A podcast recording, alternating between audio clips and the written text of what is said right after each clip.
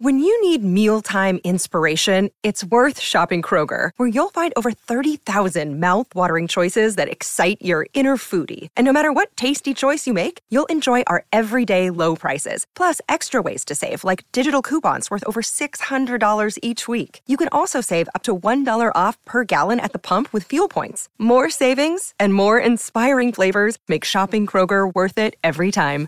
Kroger, fresh for everyone. Fuel restrictions apply.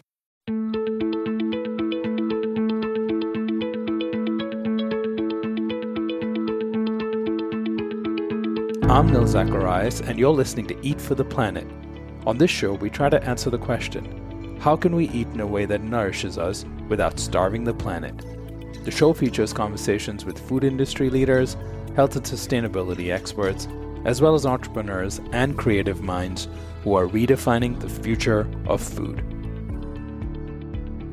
My guest on this episode is Riana Lynn, the founder of Journey Foods, a food tech company that supports cutting edge product management and data services for food businesses. Journey Foods is portfolio intelligence and lifecycle management software for food development and innovation, helps companies address and manage the complete lifecycle of products from ideation to the marketplace. I hope you enjoy this conversation.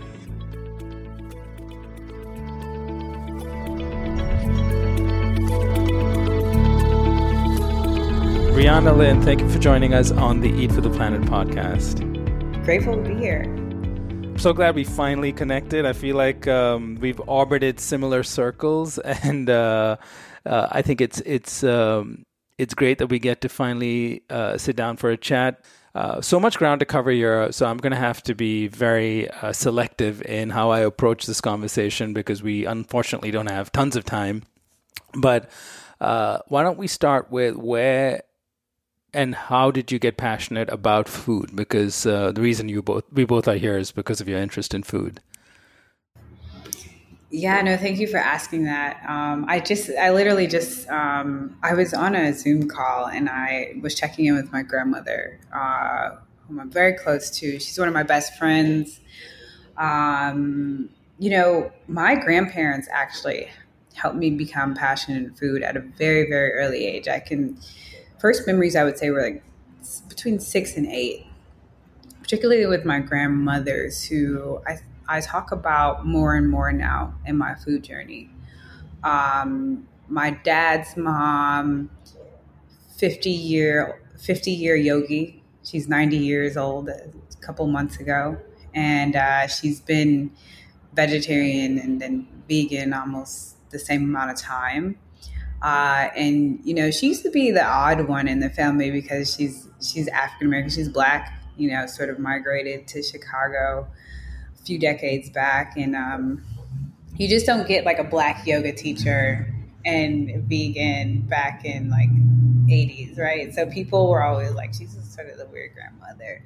But she also she always told me about like antibiotics and food, and I always thought like, wow, she's 60 years old, 70 years old, and still teaching yoga class. Like there's something there. Like I was like starting to watch her pretty young. And then my other grandmother, my mom's mom, she grew up on a farm in Alabama and migrated here to migrated uh, to Chicagoland area in the 60s as well. And she sort of kept that same lifestyle, farming, gardening, uh, growing zucchinis and things, you know, at a young age. And so I got that experience too, which was sort of different than, you know, a lot of my, my classmates. Um, but she was, she was the opposite of that grandmother. Lots of meat, lots of, you know, processed baked goods. And she also was um, sort of financially more well off, right? And so what's been interesting is sort of to track their health and community over the past 30 years. Um, and both of them, in ways, have been entrepreneurs and uh, got me very interested in food very early on. And I got to become closer to my grandfather when I went to school in North Carolina for college. Uh, he was a local meat uh, and fruit distributor in Virginia. And I would spend drive up and spend weekends with him and learned a lot more about hunting and distribution, uh, you know, mid town, small town, medium town uh, food systems. I learned about the, you know, quality of good deer meat and deer sausage. And so my grandparents were such an integral part of my life early on. And um, I think about their impact today. And I had other food, uh, other family members that were food entrepreneurs that, you know, helped me become an entrepreneur earlier on in my career after undergrad. Um, but that passion and that that te- those teachings um, were were as early in elementary school as I can remember. Interesting to see the influence of uh, your family on what ended up becoming not just your early entrepreneurial endeavors, but uh, uh, I, I, think we can follow a through line from that influence right down to some of the work you're doing these days. Um, your first business, if I'm not mistaken, was uh, a juice bar or a chain of juice bars that you started with your uncle. Was that while you were in college or after you graduated? That was right after sort of starting grad school in Chicago. It, actually, I did an interview recently, and it, I realized it wasn't my first. I was developing websites for a lot of uh, e-commerce shops uh, in undergrad. But you know, my, my official first business that I really marketed um, and sort of was known as a young entrepreneur in the press was, the chain of Two Spars with my uncle. We uh, re, re renovated uh, Jamba Juice that had closed for about two years. Uh, and then the country's second largest Whole Foods decided to come to Goose Island, Chicago, which was a uh, old sort of Cabrini Green stomping grounds uh, known as um, you know you know project sort of like poor inner city now is one of the most expensive places to live in chicago. Uh, whole foods came there in 2011 and we said well this is a perfect location uh, to, to finally renovate a, a jamba juice. And you know within six months we were killing it. I was built a Shopify site. I was like, it's so crazy thinking about what Shopify is today as a multi, like a yeah, 10 figure company and um, or you know nine figure company and and what it or no let, let me think about this. It's what 300 billion now? 300 billion. Yeah. something like that. Yeah that's a lot of like zeros. yeah so it was so clunky and i was like a really early user but we were we were selling juice like crazy all over Canada. I, I just got it really hacking there, and uh, we we achieved um, you know million dollars in revenue in a very short period of time. But we were also pissing a lot off a lot of rich people when they were buying their juice cleanses and cold press carrot juices, and we weren't doing like high pressure pasteurization or any type of like shelf stability or just like you know freeze it put these ice packs on it please drink it in three days. And so when you start having 300 bottles in plastic bottles which really pained me of carrot juice going bad um, i mean I, I had to learn a lot about the supply chain in, in a very short period of time Oh yeah, juice is a tricky, tricky business, uh, which has gotten better thanks to some technology over the years. But um, you know, I'm sure you learned a lot of interesting lessons there. Well, how would you categorize? Um, and this may seem like a gigantic question that can probably take up an entire hour just to answer, but in your point of view, based on your experiences and the knowledge you've gathered with that company and other work you've done over the years what do you think is wrong with our food system today? And, and, and the reason I asked that question, just for some context, is because often the solutions we bring to the problems with our food system are informed by how we view the problems or what problem we, we view in the first place, right? So everyone comes to the food system and trying to tackle some of our issues uh, based on some of their value sets, but also what they uh, prioritize as being the, the biggest challenges that we need to tackle. In your opinion, or from your uh, vantage point, what do you think is wrong with our food system uh, that makes you so passionate about working in it and solving some of its problems?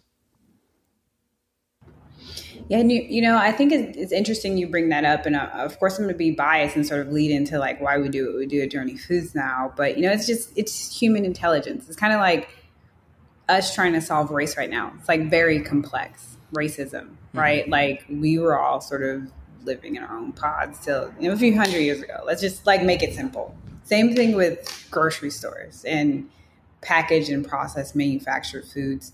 Like until World War II, until sort of the scaling of grocery stores, late 1940s and 50s, like we weren't really dealing with the types of food products that make up, you know, more than 70% of our daily intake every day.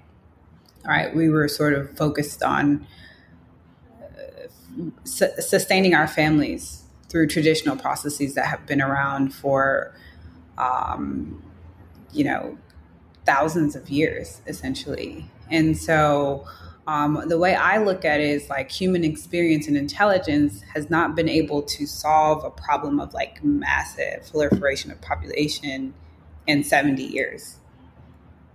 And so, um, as we globalize much faster, as we figure out GMO foods, as we try to feed people and put education and school lunches and all these different things in place that we really didn't have to before, um, we're just running into so many barriers of intelligence.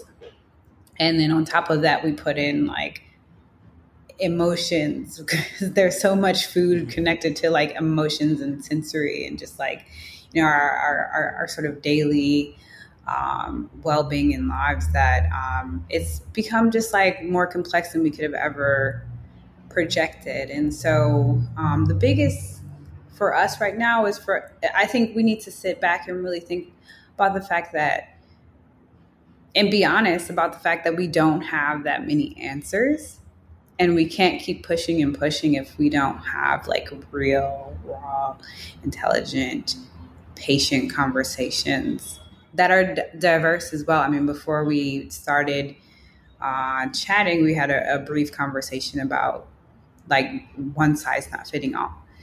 And um, I often talk about the fact that like our nutrition system, the way we think about food and nutrition is harming a lot of people every single day in this country alone. I mean, we we I'm sure you've talked about it, or, some of your listeners know that you know dairy, for example, is harming seventy percent of the population every single day with the inflammatory properties of consuming that because that's not what we consumed, you know, 100 years ago, 400 years ago.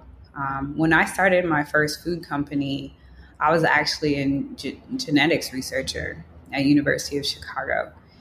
And we would talk about the diets that we had, you know, in the 1800s, 1700s, 1600s that had existed prior to that for a couple millennia.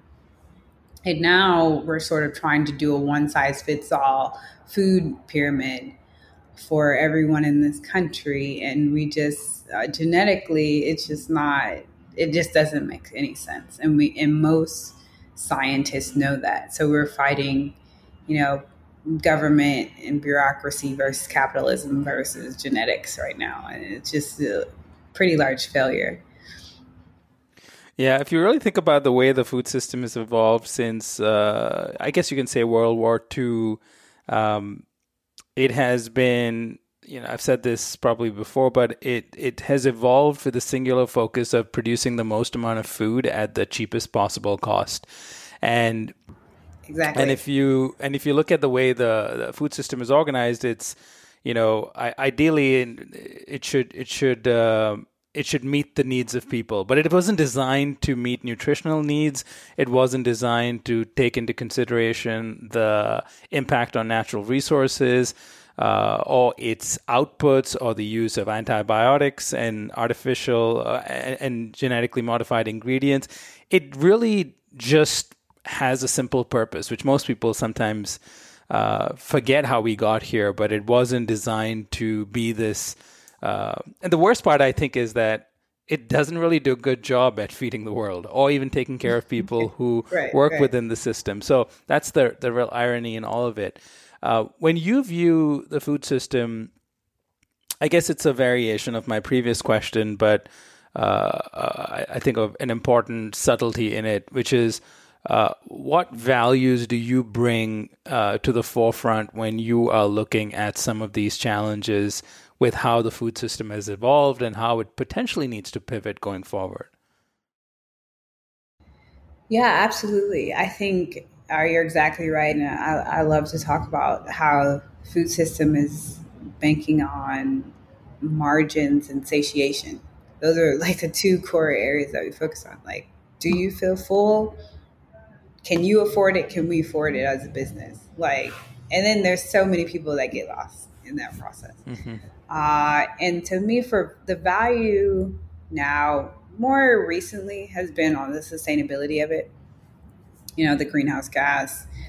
Uh, I mean, I've always cared about those things, but I was really focused on like nutrition and costs before that. And I think in so many ways, we spend too much money and too much time, unfortunately, focused on um, like the sensory elements of food and i know that that's like um, that's an important part of human evolution is to like figure out if, if something tastes bad maybe it's toxic for me it'll kill me. Mm-hmm.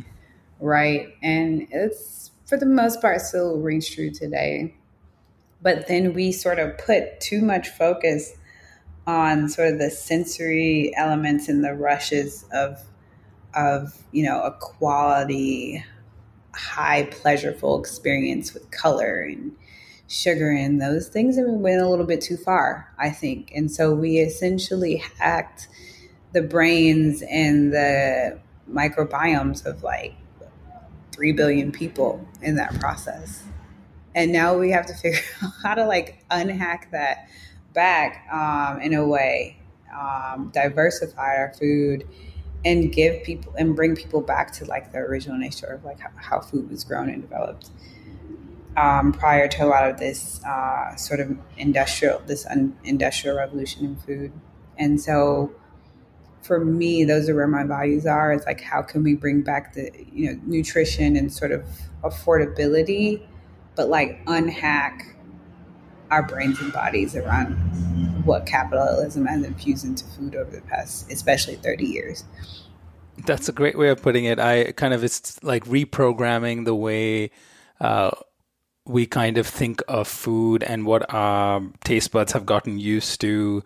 Um, and and showing what we what what it, you know we've just gotten accustomed to unnatural mm. bursts of flavor and ideas of what food needs to be and doesn't need to be. And it's not even that old. These these these uh, viewpoints have existed only for the last 70 odd years within the larger scheme of things it's really a blip if you think about it. So if you want to be hopeful but you know yeah. yeah you can look at it you know way. what's interesting is like we just haven't put enough research into it. Like one of the earliest sort of eras in my life that impacted me around food was to spend time traveling to developing countries and regions and, and, and rural towns in other countries and to see that there were uh, like the there was almost an innumerable amount of fresh food either spoiling or growing or in carts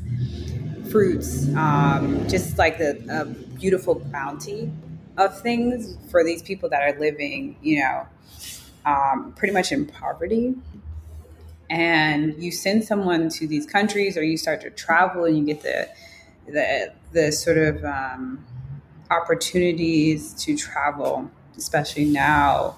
Uh, millennials, we've been able to travel more than ever and put more miles behind us than, than ever. And we start to taste these fruits and vegetables and things that we like. I, at least I didn't have growing up in Chicago and then you realize like wait like there are bananas that taste like this and i didn't have you know any of the, i never even knew these many bananas existed. They had all these different flavors and shapes. And i think that we just like don't understand that there are people living in other parts of the world that like maybe haven't been as exposed to what we've done. And like if we put a little bit more research into valuing that then it's possible that we don't have to have the same reliance on like commodity sugar for example. And so um, I, I think it will take a, a little bit of um, sort of government intervention, unfortunately, because some people are going to lose a lot of money. Um, you know, we're going to have to diversify our land to to bring an in in like um, several billion acres worth of new crops into rotation. But um, yeah, it's it's all it's all something that I think that we need to continue to have conversations around and focus on, sort yeah. of like unhacking us. And having the global view is very important too. I mean, I, I think what, what you brought up is a very important point. I've seen it. I, I, I grew up in, in India in the 80s and 90s. And uh, when I was growing up, it was mostly home cooked meals and real food, and you could see that start to shift. I, haven't, I've been in the U.S. now for over about twenty years now, but uh, when I go back now, I notice that it, it, the the diet there resembles more of the Western diet than it does with the traditional diet, and that's starting to happen as as populations move into middle class. You see the same trends that happen over here in the U.S. start to now um, spread like a disease across the world. I mean, processed foods and yeah. fast food, and uh, it's really fascinating. You know, it's interesting as you think about it. It's almost like um, our education system too, right? Like I, I, what's been so much so interesting as you talk about India, and as we bring on more customers from India at Journey Foods. Um, so I follow like food tech hashtags on Instagram and, and, and Twitter and things. And there are a lot of Indians that use Western food science and educational program, like curriculum to develop food today. And I think that like could be a, a, another part of it. Like, do, are we? Do we have sort of this like white male gaze on food science and manufacturing that's also become um, sort of it's like too a flush in the industry. That's fascinating. So why don't we get into Journey Foods? I mean, I think this is a, a, a interesting point in the conversation for us to talk about the work you're doing now. What is Journey Foods, and and how did you come up with this idea for what is now the platform that is Journey Foods? Yeah, so after I started the juice bars. I launched some food traceability companies to help us internally turn them into external companies, and got went through a couple acquisitions. Worked at Google and directed a venture fund, uh, Cleveland Avenue, with the former CEO of McDonald's. We uh, early lead investors in Beyond Meat through IPO and many other great companies now. And um, these companies were still facing lots of issues with r&d and sort of time and resources on improving their products even if they started out with a great mission so the goal at journey foods was one bring better design and data to the food industry we still have these very old clunky traditional processes when it comes to managing inventory to managing supplier networks and all these things. And so I wanted to like bring a little bit of that energy to um, clients and partners early on. Uh, and then the the big goal really was focus of Journey Foods is save companies time and money as they find and fix food science and supply chain uh, problems and opportunities. And the way we really focus in on that is providing nutrition, sustainability, and cost data for ingredients and products and packaging that are key to improving um, and meeting sort of consumer and company goals. Many companies today spend hundreds of thousands of dollars and several months to several years reformulating or formulating their products and we want to lower those to you know weeks and months um, and and really cut the cost to fractions in that. And so, in a, in some ways, it's challenging because it's a lot of data, a lot of uh, machine learning and artificial intelligence that we have to push in there. But you know, my idea has always been like, how can we shape work, the way people work, the traditional processes of work when it comes to food management, food uh, formulations, food R and D And um, I know that we will replace and are replacing food scientists and, and other people in the industry. But at the same time, we're going to help companies with save a lot of money. And, and more than that, we're going to help bring more products to the market that millions of consumers eat every single day at a much faster clip. And so I'm, I think it's much more of a net positive in providing the key data and workflows that go back to what I mentioned originally mentioned in in this interview that like our human intelligence is not prepared to solve the many issues and stressors of our food of our of our bodies and of our environment with how we've had to rapidly accelerate and scale food products over the past 70 years. And so, in the development of um, of your tool or your platform, how do you gather that data? Because you know, I, I, totally see the problem. Um, I feel like food manufacturing and formulation uh, and research and development is somewhat of a black box. It's like you either know it or you need to talk to someone who's done it, and even then, they'll pass you on to 10 other people and then you'll find out about maybe there are some certain suppliers you need to work with the lack of transparency and available open source knowledge also is is pretty astounding when i started digging into uh, what it would take to actually launch a food product out of sheer curiosity, no other reason. Uh, I was I was basically sent from one person to the other to just gather information. Right, so, how right, do you gather right. that information into a tool? Well, we started that way. We were like, I mean, we launched a product called Journey Bites, and we still release them to the market um, every like every quarter. Uh, these are essentially uh, smoothie cubes.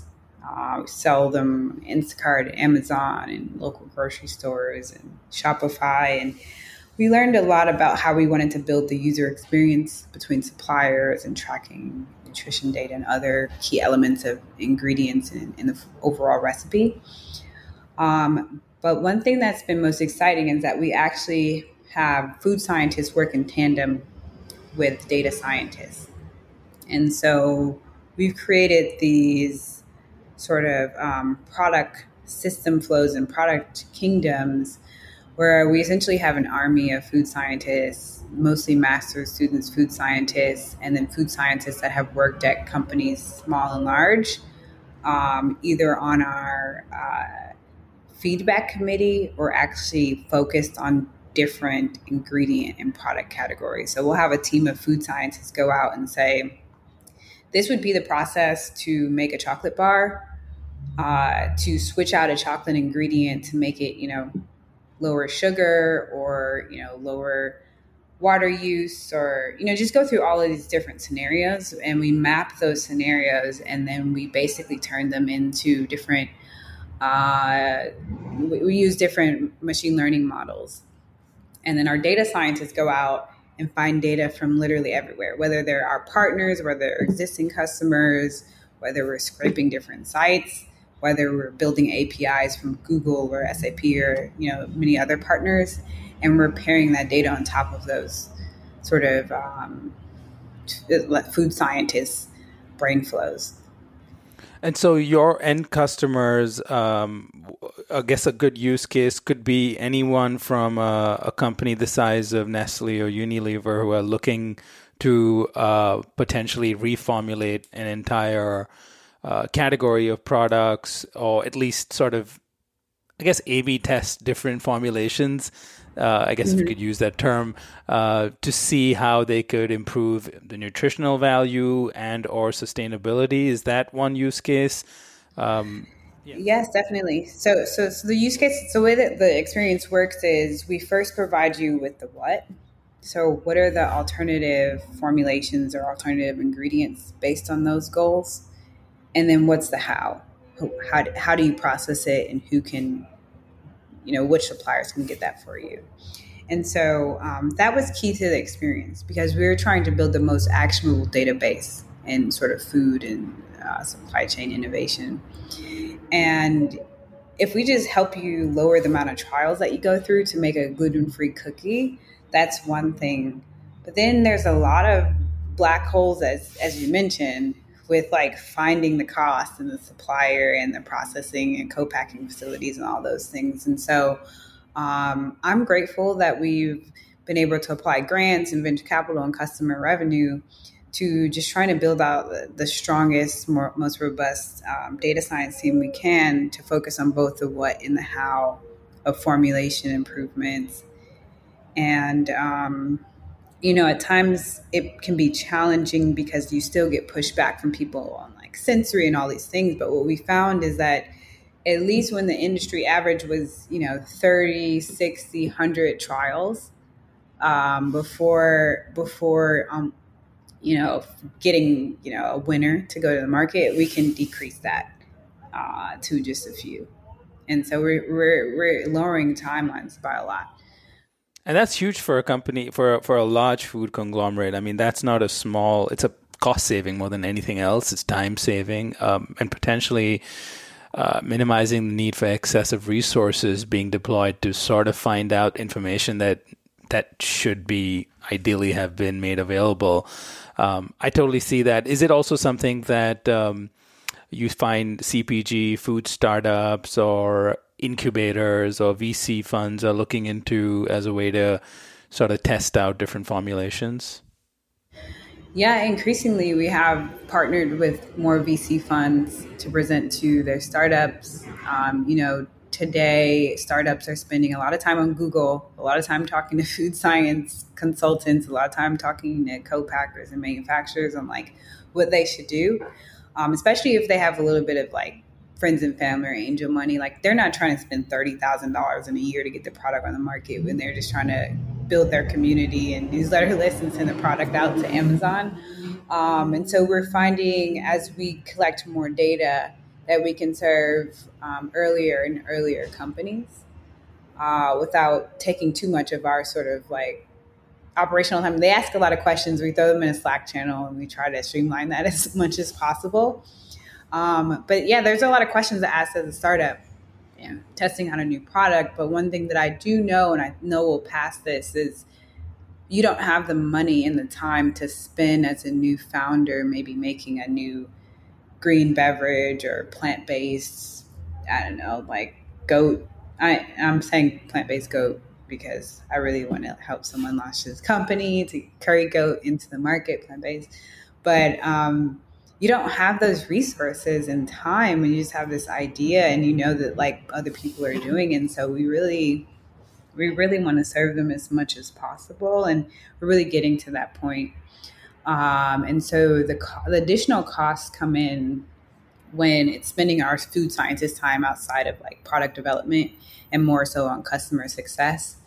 And also um, in food and ingredient categories that we have less data on so we sort of have this priority list based on like where the market's going and where we think the market's going but then we want to spend more time on like baby food and dog food and those things and so if we have a customer that comes in with um, in a category that we have less depth in, we have to just spend a little bit more onboarding time. But we're definitely crossing a lot of those barriers like every month. Yeah, it's such a I mean, it's such a fascinating area. We almost like organizing the world intelligence uh, and data as it relates to developing food products uh, with, I guess, traceability added onto it. Um, and then I can totally see how once you add in not just the nutritional information of different food ingredients, but are then able to identify suppliers and then perhaps to a certain extent, some suppliers might have data available around uh, sustainability metrics. You can you can really develop a pretty over the years. It'll, this will take time, obviously. Mm-hmm. Develop some robust reporting capabilities also for companies pretty much right. all in one box right um, i can totally see yeah, the application no, i mean we're definitely already getting some interesting sort of like acquisition and merger calls like those increase quarterly um, i mean our, our team is just head down like trying to find the data because i've gone through this like i i'm a serial entrepreneur and i've invested I'm now an angel investor in startup food startups, but I also worked at a venture capital fund that's pretty large. And I've seen this problem over and over again, year after year after year. And there's even like some of your top startups that are getting several million dollars in funding are still going through these same supply chain and development issues. And they're they're they have just a few more resources from their like venture firm or their legal firm. Um, but they're still taking time to fi- figure these things out. And so, um, what that shows me is that um, the competitive nature in the food industry is is continuous, lasts for a very long time, and people would rather focus on the small bit of margins than to mm-hmm. just like really solve this thing. And that's why I think we need a little bit more sort of infrastructure infusion. Like the next infrastructure bill should go really focus on food um, and, and manufacturing. I'm excited that I think what we will have in the next few years is more manufacturing and ingredient procurement from North America generally. Um, I think Mexico and Canada are going to have a lot of success in, in making our food products. Um, but a lot of people don't want to let that information go because they feel like they don't have that power anymore. I, I talked to a firm, I mean, I won't name them, but they're, they're a $45 billion global food company. And someone on the on our call when we were onboarding them said, you know, like, just make her name up. Like Trudy has all this information. You know, she's been around for 20 years. It's like, well, it's COVID. Like, we don't know what's gonna happen to Trudy. Like, why did she, why do you have to like get all the information from Trudy? Like, you're everyone knows this brand around the world. Uh, and so it's just so interesting to me how this information is kept and, and what's going to change over the next few years. Yeah, I mean, I, I as someone uh, myself worked in the tech industry before I got interested in food. I was, you know, frankly shocked at how archaic everything works in the food industry, and so you know, while everything doesn't truly translate well from tech to food, and you know, by no means am I saying that food food startups should all uh, pretend to operate like tech startups. I think we can end up making some big mistakes when we do that. But at the same time, there are several areas where there's there are there's need for efficiency efficiencies. There's need for data sharing that it just doesn't happen in this industry. It's sort of a people go to trade shows and they, you know, you have to go in one-on-one conversations with people and they'll connect you with Trudy or whoever, and uh, and it's all kind of just a little strange. And I think I, it, it's only a matter of time before that that whole thing needs to get disrupted. Um, and no no powerful force, no force as powerful as as data and and intelligent data to do that. So. I totally see the potential there. I have one sort of a more philosophical, theoretical question. Um, and the reason I bring this up because I'm, I'm I have a feeling you'll have some insights on it. Uh, two previous guests um, on this podcast have brought this up, and I've never explored it in depth as a separate topic, and maybe we won't have time to go into details. But the first was John Mackey. When I asked him about um, the future of food, he mentioned he thinks the future really is all about traceability. You'd be able to pick up a package of food and know exactly who grew it, where it came from. Um, and he didn't go into details about how that would come about, but he said that's that's where, we're headed: complete transparency. There's manufacturers will not be able to hide anything. And then the late Greg Steltenpohl from Califia Farms, when he was on the podcast, uh, said something similar, but went a step further and said blockchain technology and the, the future of blockchain as it relates to uh, traceability and transparency in food supply chains is going to revolutionize the food industry. I have a feeling you have some thoughts on that. what is what is your take on on the ability of, of blockchain to play a role here? I don't claim to know enough about it, um, yeah. but I'm guessing this is completely within your wheelhouse. Yeah, you know, the first time I was presented opportunity to build blockchain into one of my startups, I was kicking myself for a couple years. And I feel like before I, before it was acquired, I was like, we really should have added more blockchain. And I mean, I'm I'm all in. Um, we're doing some testing now with some partners on blockchain, um, sort of tracking recipe versions and other things that we'll announce. Um, and I don't I don't need to keep it a secret because like at least publicly, I'm starting to talk more in, in groups. I'm, you know, sort of becoming, um, or, or, at least joining or being requested to join like Web3 and crypto and blockchain groups. Um, because I absolutely, and, and that's just me investing and buying like NFTs and digital art and other things. The more I spend time on it, and then the more I look at what the food industry is doing and talking to partners and seeing it done with like art and music, and I hope soon with things like purchasing a home. Um, it's just an absolute no brainer. And you mentioned the you mentioned open source earlier, and that's just something that we need to, to truly infuse into the food system. A lot of people are scared and sort of, as you mentioned, sort of haven't brought tech to the fold in ways because in, it can be dangerous.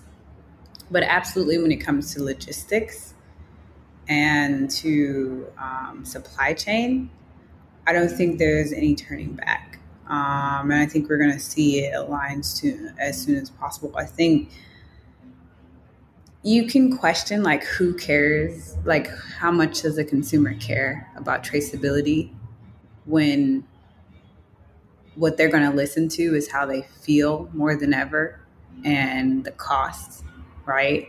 Like we were thinking oh we need it to be like yeah you know like ethically sourced and all those things. I think those are secondary to like seeing true impact on your body your pocket and then like next environment um, but in terms of B2B, it's it's absolutely viable option and something that we're going to have to build as much as possible. And for the companies that are already building that infrastructure, they're going to have tremendous growth in the next two, three years. Hmm. Yeah, I'm going to close out with one forward looking question. And, and again, I'm very intrigued by how you're going to approach this because of your your unique position with Journey Foods in terms of the the place you play in the food industry, which is so much around data and you know being able to use it and your technology to uh, influence not just what big food companies do and how they use data to actually create more nutritious and sustainable foods, but also for new companies as they start to uh, develop uh, potentially breakthrough products that are using novel ingredients and discovering suppliers and markets for it that they didn't know previously existed, but now know about it thanks to your tool. Looking ahead at the year 2050, if uh, the journey of Journey Foods, uh, terrible pun, but if it goes as you envision it to go, what do you think the the food system will look like in the year 2050? What is your best case scenario? What would you like to see uh, when you're describing the food system of 2050, given the work that's been put in over the years? Yeah, um, we will go back to a level of biodiversity. There's a few answers that we will go back to a level of biodiversity we haven't seen in probably a couple hundred years, I hope. Um, and I can totally see that as more people embrace the fact that um, there's sort of two ways to look at GMO. There's like GMO for fighting against climate change and like making sure that the crops can like last longer. And there's companies that are doing that well, like Apeel Sciences, right? They don't have to change the quality or the biodiversity or the the sort of the the love, if you will, of that that produce item. And there's then GMO to like great pretty things that are you know pink pineapples and other things. Um, and that's less needed. Like if we use GMO to bring that biodiversity back, great. If we need to figure out the better ways to process foods to make them withstand climate change that's great. But we need to think about the fact that like more and more people are going to be open to not eating the Nickelodeon meals, if you will. um, so there's that. So there's interesting ways to uh, approach biodiversity. Um, as we think about the way work and education is changing. Um, more and more people, we, we will have sort of this deconstruction of the unified, sort of westernized food pyramid. It'll be a lot more personalized for every student and group, and you'll see a lot more nutrigenetics, nutrigenomics study go inflow going into how we structure our meals at school and work and on planes and other things. And we'll be able to meet logistically that diversity and variation. And then finally, because of a lot of these changes, if we don't have just like a nuclear winter uh, with environment, um, will solve a lot of the issues in the chronic disease. You know, I, I, I honestly believe food is the number one killer in the world. And I hope by 2050 and can see that if we can curb like one in three people becoming diabetic because of the foods and, and processes that we have, then that number will probably shift down to where, you know, not a billion people being directly affected by the foods we eat, but hopefully like you know 200 million or something like that.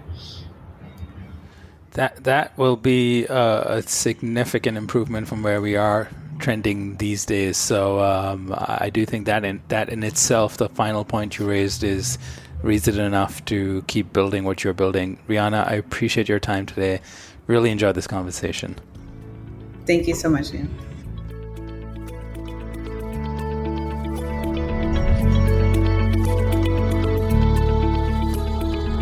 Been listening to Eat for the Planet with Nil Zacharias. If you enjoyed this conversation and would like to show your support, all you have to do is subscribe to the show and rate and review it. To learn more about this podcast or my work, go to eftp.co. That's eftp.co. Thank you for listening.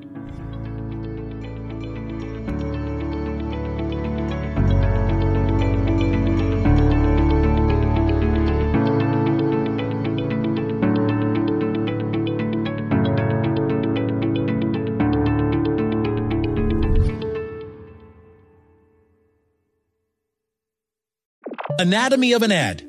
Subconsciously trigger emotions through music. Perfect. Define an opportunity. Imagine talking to millions of people across the U.S. like I am now. Identify a problem.